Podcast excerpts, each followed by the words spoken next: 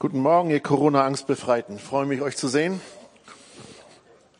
Halleluja. Ich soll euch grüßen von meinem Innenminister, der Sibylle. Und äh, ich sage schon zu Joe, einmal im Jahr verkraftet ihr mich ja.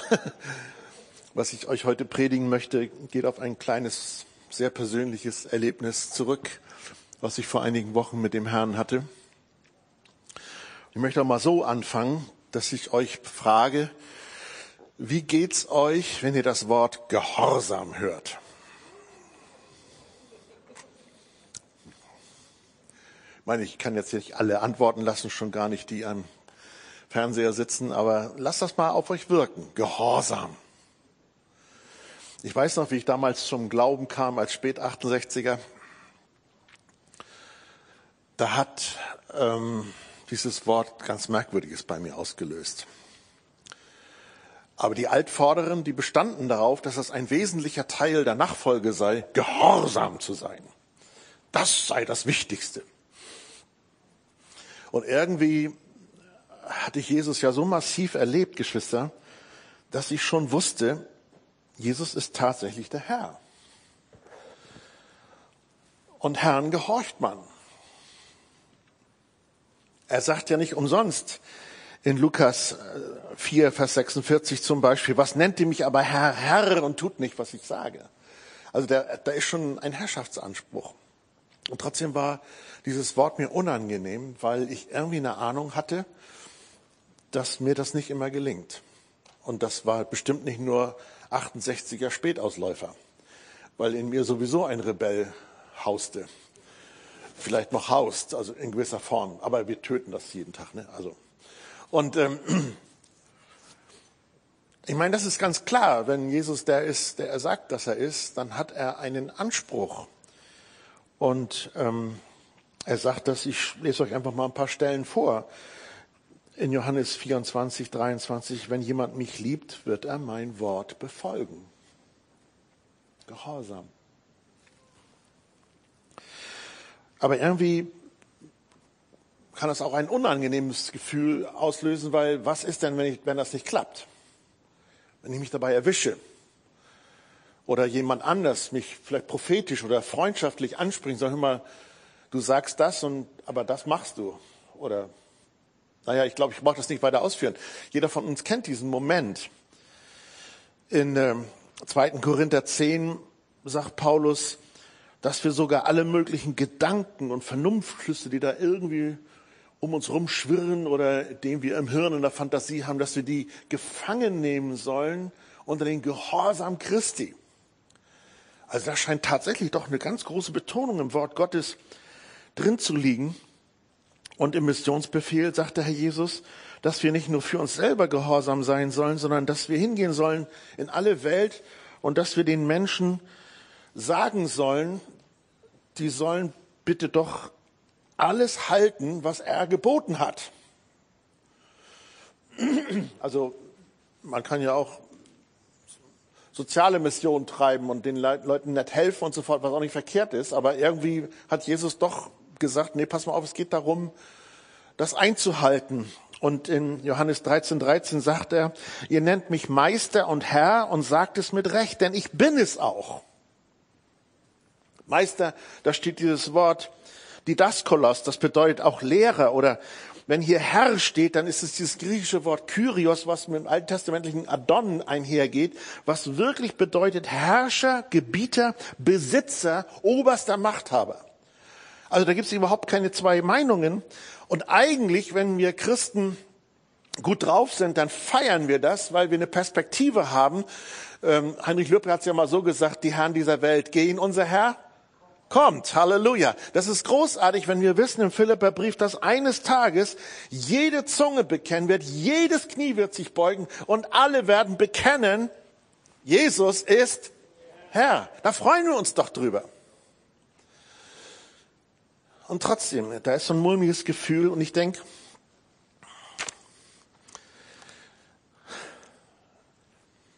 wisst ihr, Herren gehorcht man. Yes, Sir, Colonel, Sir. Und manche Menschen, die nicht so entscheidungsfreudig sind, unsicher sind und sofort, die freuen sich an dem Gedanken, dass da jemand Befehle erteilt, da brauche ich ja nicht selber nachdenken. Und irgendwie habe ich eine Ahnung, das kann es nicht sein. Wir beten und sagen, Herr, du bist der Höchste über alle Erden, du bist hoch erhaben über alle Göttern. Wir kriegen das manchmal nicht so mit, wenn wir sagen, dein Reich komme, das geht im Englischen besser rüber. Kingdom, dein, your kingdom come. Kingdom, da steht King drinne. Wenn wir sagen, dein Reich, im Deutschen nehmen wir das nicht so wahr, da, da ist die Person nicht mit drin. Aber wenn wir sagen, dein Reich kommt, dann meinen wir nicht irgendwie ein Fluidum von gesellschaftlichen ähm, Dingen, auf die wir uns geeinigt haben, sondern wir meinen tatsächlich das, was dem König gehört.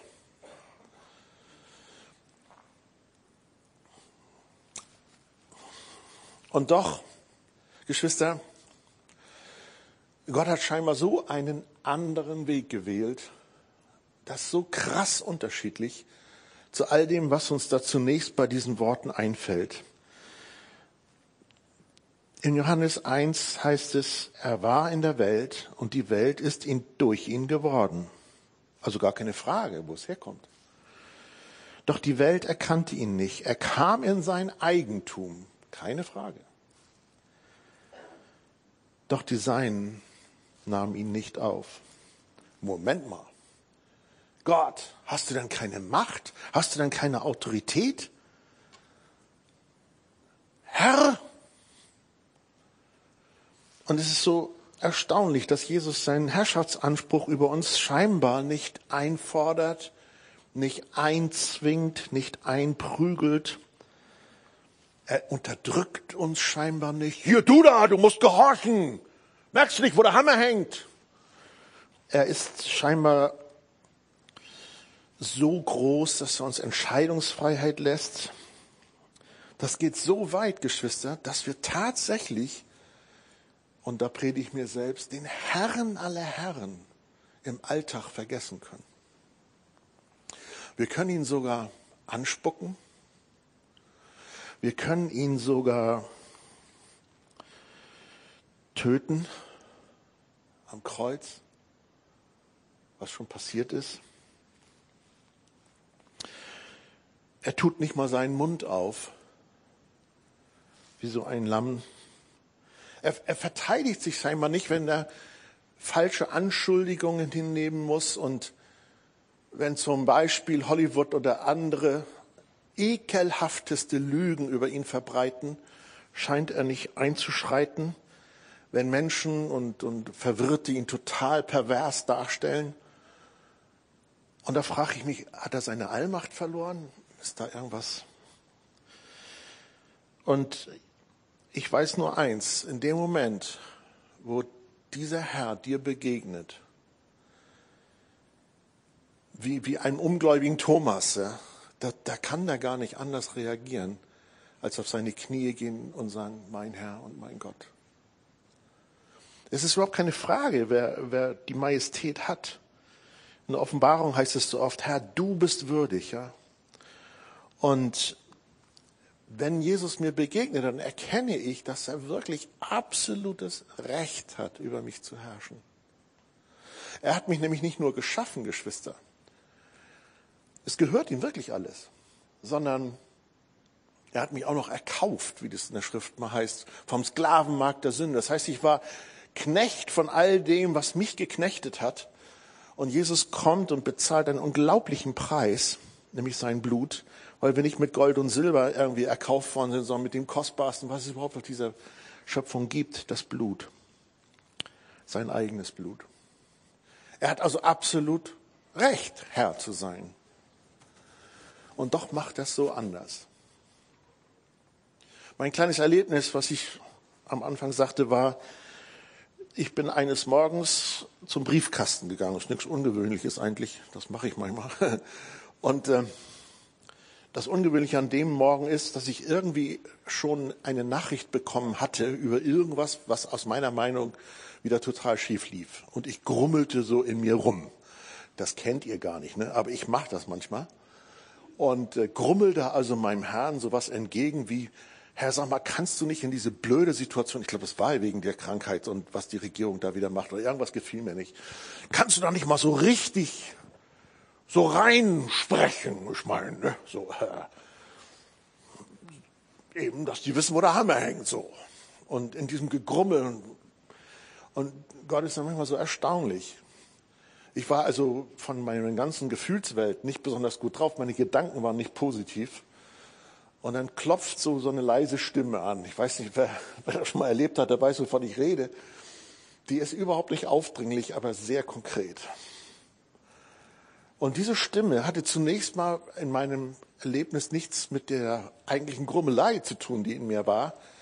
In diesem ganzen Gegrummel war es, als wenn der Heilige Geist mich fragte, Glaubst du eigentlich wirklich, dass Gott allmächtig ist? Und erst war ich noch grummeliger, wie ich dachte, was hat das jetzt miteinander zu tun? Ähm, ja, natürlich ist Gott allmächtig, wer denn sonst? Ja, also.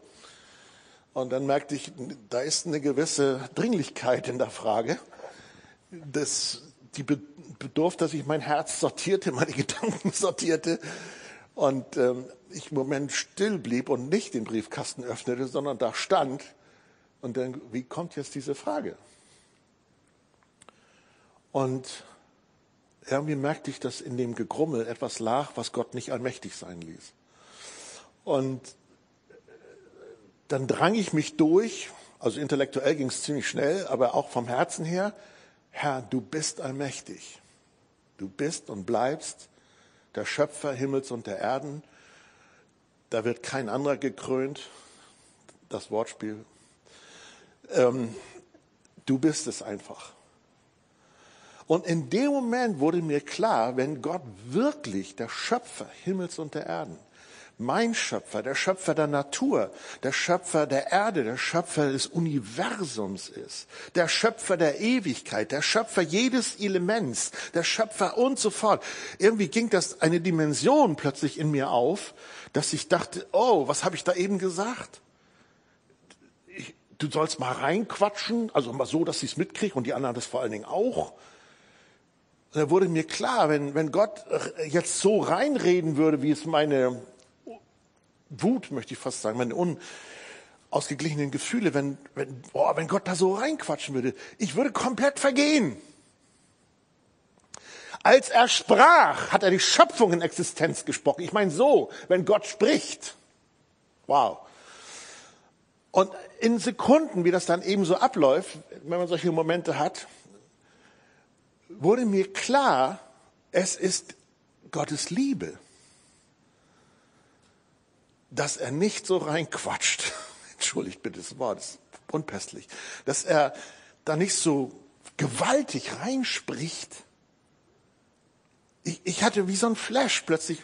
Meine, meine Sibylle ist ja auch neben dem, dass sie meine Frau ist und Mutter unserer vier Kinder und unserer 16 Enkel und ist sie auch noch Steuerfachgehilfin und ist sie auch noch ähm, die ganze Buchhaltung und im Lobpreis und alles so weiter. Aber sie ist auch Tagesmutti. Und wenn sie diese kleinen Wurzeln da um sich rum hat, was nicht nur unsere Enkelkinder sind, da sind ja auch andere Kinder bei, und ähm, sie spielt da irgendwas und dann kommt Opa rein, das bin ich dann, ja. Und ich merke, ich komme rein, habe ja eine gewisse stattliche Erscheinung und ähm, da sind dann so die Zweijährigen, und die kennen mich noch nicht so gut, die fremdeln so ein bisschen. Wenn ich jetzt merke, die gucken, oh, was kommt da denn für ein Monster? Ähm, was mache ich dann? Sag ich zu denen, ich bin der Opa, mir gehört hier das Haus. Äh, das mache ich nicht. Weil ich möchte denen weder Angst machen, noch möchte ich den Genuss verpassen, eine kleine Beziehung zu diesen kleinen Herzen aufzubauen. Was mache ich? Ich mache mich ganz klein. Richtig? Ich gehe so tief runter, wie ich noch kann und spreche mit meistens etwas höherer Stimme ähm, und sage, hallo, wie geht's dir denn? Warum? Weil ich möchte nicht, dass meine Größe die Beziehung unmöglich macht. Und plötzlich, also es ging alles in Sekunden ab, plötzlich ging mir dieser Vers aus Zephania 3, Vers 17 durchs Herz, der Herr dein Gott ist in deiner Mitte ein Held, der rettet. Er wird sich über dich freuen mit Wonne, er wird still sein in seiner Liebe. Er wird über dich jubelnd frohlocken. Das heißt, Gottes nicht immer volles Rohr reinsprechen, ist durchaus auch ein Zeichen seiner Liebe. Also nicht, dass mal irgendwann ein Gericht kommt, das wissen wir, aber in meinem Alltag, in meiner Nachfolge, Gott schweigt in seiner Liebe. Er guckt, er sieht meinen Versuchen, er sieht mein mich durchringen durch Fragen, die nicht sofort zu beantworten sind soll ich nun Maske oder nicht Maske? Also ein Hühnerkram, weißt du, wo einfach, und er sieht das und wie kann ich denn da entscheiden und soll ich das jetzt so machen? Und, und er sieht mein, meine Verstrickung in allen möglichen Zeug und er hat auf jeden Fall die Antwort und können mir sagen, ey Alter, merkst du es einfach, so musst du das machen, dann läuft das schon, ja. Und, und er lässt mich in seiner, in seiner Stille schweigt er, in seiner Liebe schweigt er und ist still und sagt, na ja, ich helfe ihm, dass er seinen Weg findet. Und habe ich gemerkt, dass diese Formulierung Gehorsam eine ganz andere Dimension bekommt. Und fand das so hilfreich, dass schon im Alten Testament bei der Begegnung zwischen Samuel und Saul da so ein ganz wesentlicher Hinweis steht, was Gott eigentlich mit Gehorsam meint. Ich denke, ihr kennt die Situation in 1 Samuel 15, wo ähm, Saul vor einer Schlacht steht oder Samuel kommt auf jeden Fall nicht. Und ähm, Saul denkt, na ja, Gott will halt noch ein Opfer, dann bringe ich ihm halt ein Opfer. Und denkt, dann macht er alles richtig. Und äh, Saul, Samuel kommt dann ein bisschen später dahin. Und Saul rennt auf ihn zu und sagt, oh, ich habe dir alles richtig gemacht. Und Opfer, wenn Gott ein Opfer will, dann kriegt es halt. Und dann sagt Samuel diese berühmten Worte zu Saul, hat der Herr dasselbe Wohlgefallen an Schlachtopfern und Brandopfern wie daran, dass man der Stimme des Herrn gehorcht. Siehe, Gehorsam ist besser als Schlachtopfer und Folgsamkeit, also Acht geben auf Gottes Gebot. Aufmerken ist besser als das Fett von Wittern. Hier siehst du also, dass Gehorsam nicht einfach nur das Abarbeiten von Regeln ist, sondern Gehorsam hat etwas damit zu tun, dass ich in meinem Herzen eine Bereitschaft habe, Gott zu ehren, indem er meine Aufmerksamkeit bekommt. Das ist der Anfang von Gehorsam. David sagt das im Psalm 115 so 1, Vers 1 so. Nicht uns, o oh Herr, nicht uns, sondern deinem Namen gib die Ehre. Weil wenn jemand Ehre gibt, dann horcht er auf dann ehrt er die Person und nicht nur Worte. Und das ist, das ist so eine wichtige Erkenntnis, Geschwister. Ich kann das manchmal gar nicht mit Gott genug ähm, beschreiben und nehme deshalb auch mal menschliche Beziehungen zur Hilfe, damit dir rüberkommt, was ich sagen will. Ich weiß eins, wenn ich in einer Kultur der Ehre lebe, fließt Leben. Äh, wenn ich also Vater und Mutter Ehre, lebe ich lange auf der Erde. Ich brauche jetzt Kultur der Ehre nicht predigen, das denke ich ist bekannt bei euch, dass es wichtig ist. Aber ich habe festgestellt, wenn ich zum Beispiel Schwierigkeiten habe, Ehre dem zu geben, dem Ehre gebührt nach Römer 13, dann hat das ganz wenig damit zu tun, ob der andere zu ehren ist oder nicht. Es hat was mit der Minderwertigkeit meines Herzens zu tun, ob ich Ehre geben kann. Das heißt, mein Zustand bestimmt mit, ob ich bereit bin aufzumerken und den anderen wahrzunehmen, woraus Gehorsam kommen könnte, der nicht Kadavergehorsam ist. Und da ist, glaube ich, ein ganz großes Geheimnis, was viele Christen nicht heben möchten. Und ähm, das ist schade. Also wenn ich eine Persönlichkeit nicht ehren kann, dann kann ich hier eigentlich nicht wirklich im biblischen Sinne gehorchen. Also Gott benutzt ja auch manchmal reifere Menschen in unserem Leben, damit wir von ihnen lernen. Und wenn ich diese reiferen Menschen, die schon mehr vom Heiligen Geist erfüllt sind wie ich selber, wenn ich denen nicht Ehre geben kann, hat das doch nichts mit dem zu tun, das hat was mit mir zu tun. Und es gibt eine ganz merkwürdig miese Form von Gehorsam. Ich dachte darüber nach, im Orient gibt es viele, viele Männer,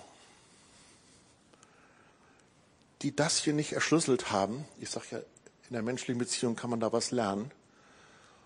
Und die haben dann ganz oft Frauen, die sagen, mein Gehorsam kannst du haben, aber mein Herz kriegst du nicht.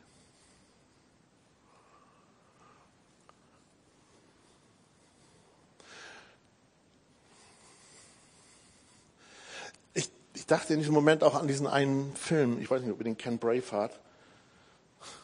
Ich mag den gerne, obwohl er sehr brutal ist. ähm, da gibt es eine Situation, wo der eigentliche Prinz, der Bruce, mit seinem kranken Vater da diskutiert und sagt, der Braveheart, der hat was, das will ich unbedingt haben. Sein, die Leute folgen ihm nicht, weil er ein König ist und die Autorität hätte, man muss hier loyal sein, sondern die folgen ihm von Herzen. Und der Alte kapiert das nicht, da macht er seine Politik.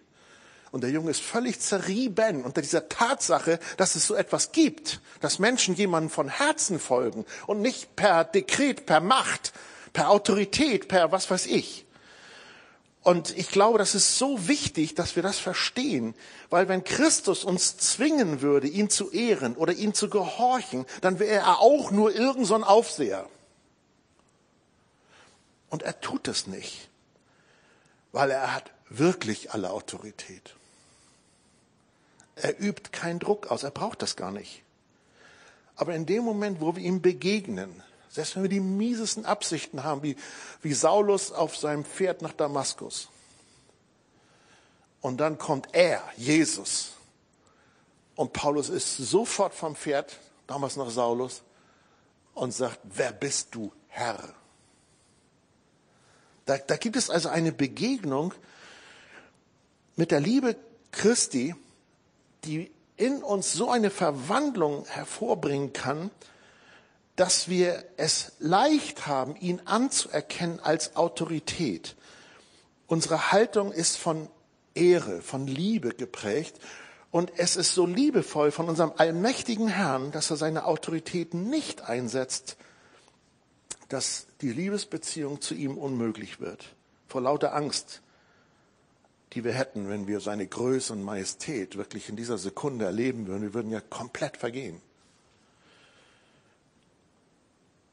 Und ich bin zu dem Schluss gekommen, wie viel ich von der Liebe Gottes verstehe, zeigt sich an meinem Verständnis von Gehorsam. Also nochmal meine Frage, was geht bei dir ab, wenn du das Wort hörst? Und ich denke, wir müssen diesen wunderbaren biblischen Begriff endlich mal befreien von den Schlacken dieser Welt, die uns sagt, Gehorsam hätte was damit zu tun, dass unser Willen gebrochen wird oder unser Rückgrat gebrochen wird oder was auch immer. Das ist nicht biblischer Gehorsam.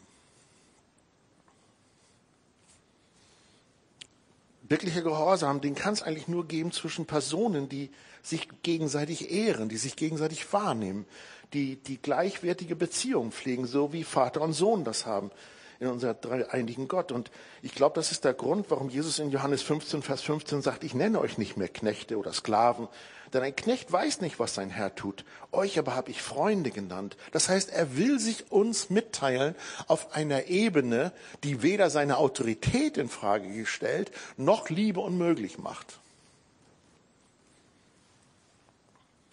Das heißt, Jesus zeigt uns eine Beziehungsebene auf, die keine hierarchische Unterordnung will. Er sagt das, ich, ich und der Vater sind eins. Jesus sagt aber auch, alles, was er tut, mache ich. Und da ist ein Geheimnis, Geschwister, was uns gut anstehen würde, es zu studieren und zu lernen. Dieses griechische Wort, was für Gehorsam steht, Hypakoe heißt das, das müsste man besser übersetzen mit aufmerksam hinhören. Also wie wenn einer an die Tür klopft und ich horch, werde aufmerksam, gehe hin und öffne. Also dieses Wort Aufmerksamkeit geben.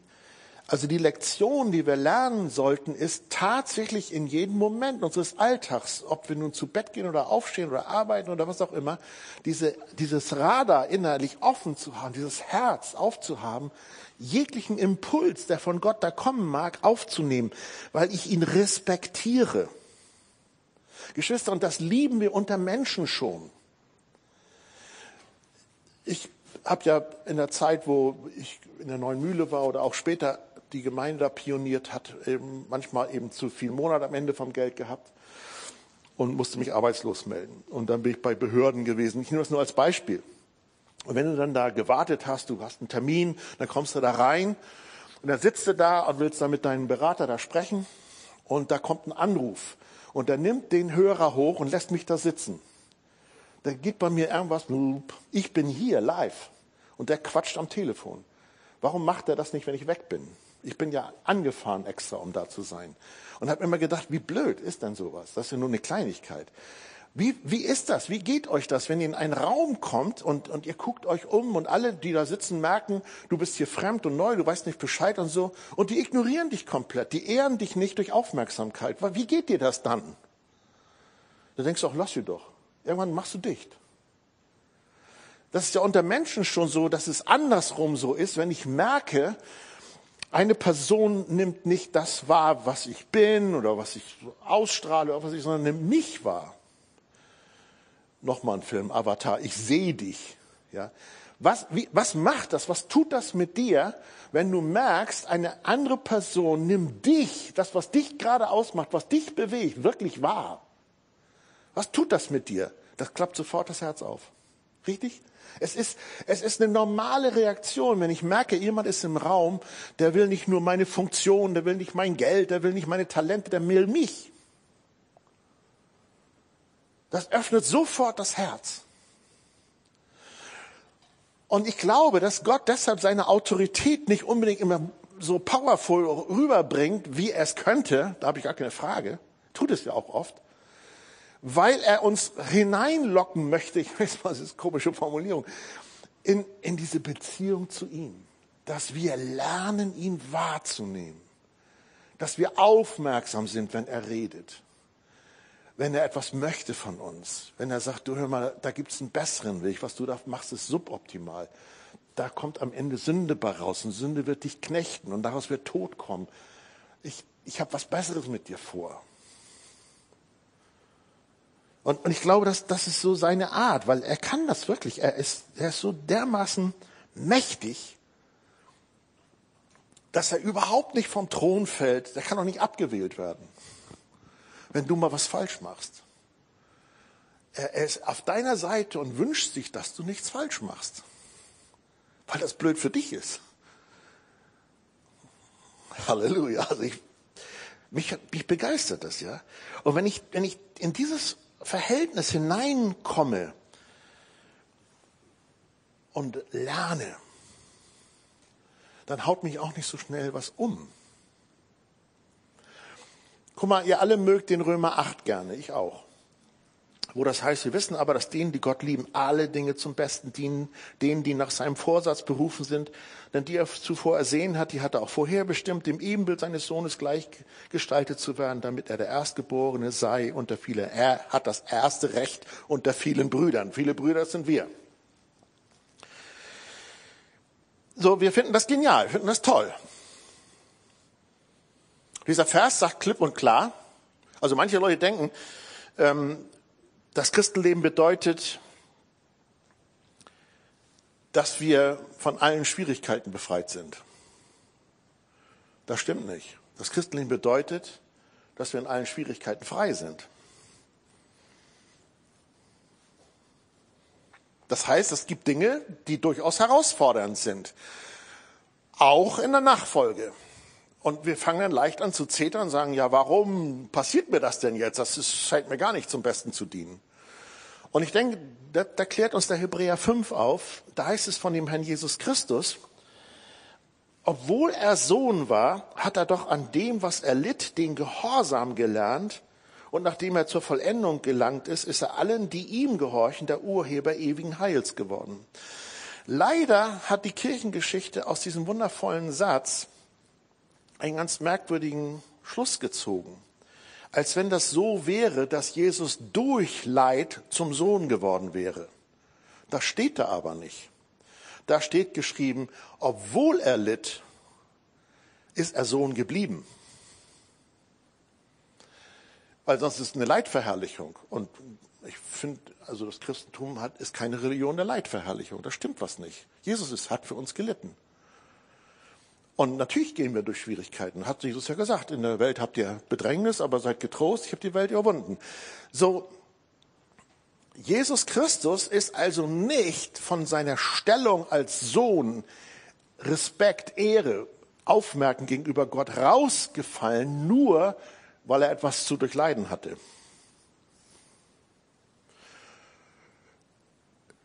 Die Bibel gibt Hinweise, dass das möglich ist. Die Bibel gibt Hinweise, dass ich sagen kann, ja, Herr, ich folge dir nach und so fort. Und dann kommen Dorn und dies und was weiß ich. Und plötzlich diffusiert dieser Wille. Die Bibel warnt uns davor und sagt, mach das nicht. Kaum kommt Corona, verlassen wir die Versammlung.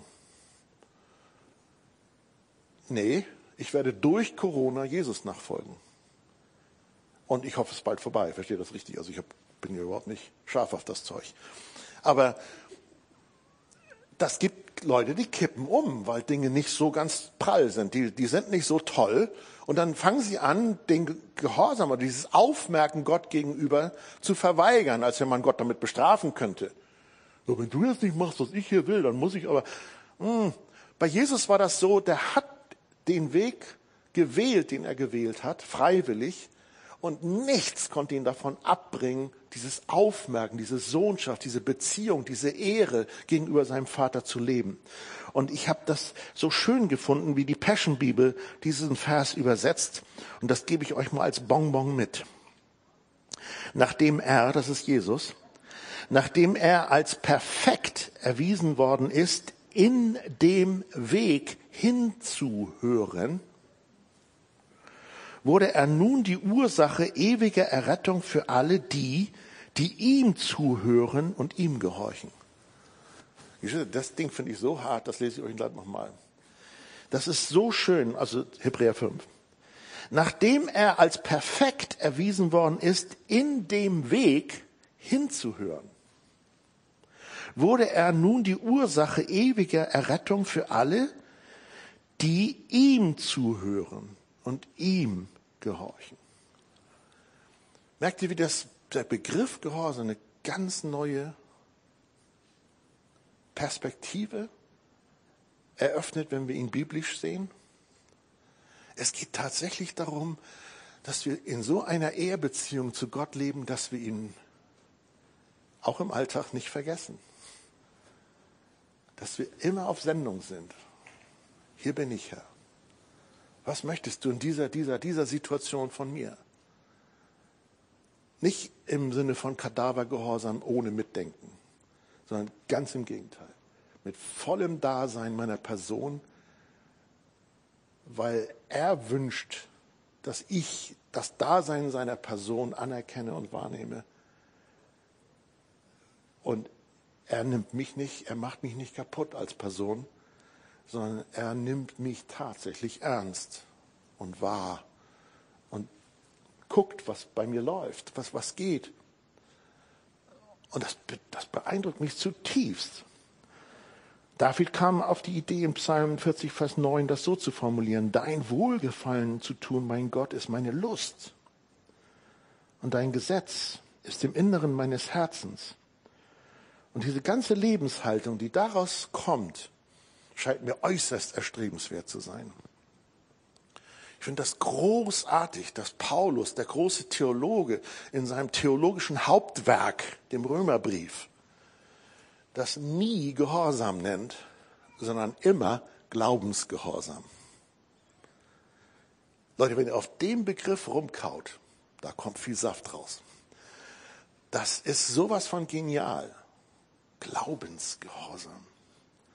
Und ich, ich möchte schließen mit meinem Appell an dich, wenn du lange nicht so gut über Gehorsam nachgedacht hast, bitte Gott doch um eine neue Begegnung mit seiner Liebe. Halleluja. Und dann lass es zu, dass diese Offenbarungen in dir wachsen. Blockier sie nicht, indem du fortwährend ängstlich dein Vertrauen auf Gott hinterfragst oder seine Vertrauenswürdigkeit hinterfragst. Weil Gott ist für dich. Ich finde das so bemerkenswert bei diesem Lied, was letztes Jahr um diese Zeit ein bisschen später rausgekommen war, was die aus Augsburg da gesungen haben, diese Übersetzung von dem alten aaronitischen Segen.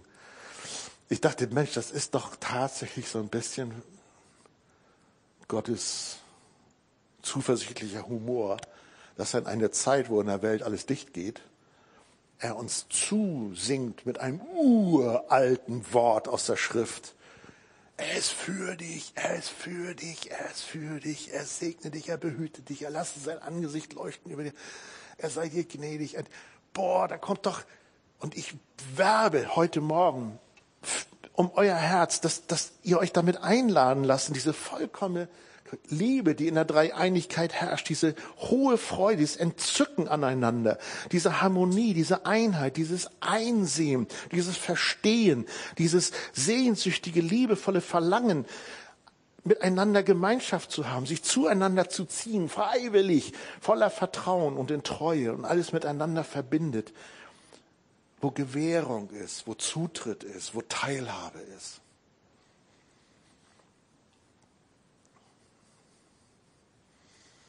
Joe hat das gut gemacht. Wir wollen den Herrn jetzt nochmal preisen. Und ich glaube, jetzt habt ihr richtig Spaß dran. Also ihr habt vorher auch schon, aber ähm, lass das mal neu an dich ran. Unser Vater hat das nicht nötig, dass du ihm gehorchst. Aber er weiß, dass es gut ist für dich. Gott braucht dich nicht, er will dich. Und wenn du seine Aufmerksamkeit glaubst und deine Aufmerksamkeit ihm ständig zuwendest, dann passiert etwas, das hat eine Dimension, die über Kadavergehorsam weit hinausgeht. Liebe. Amen.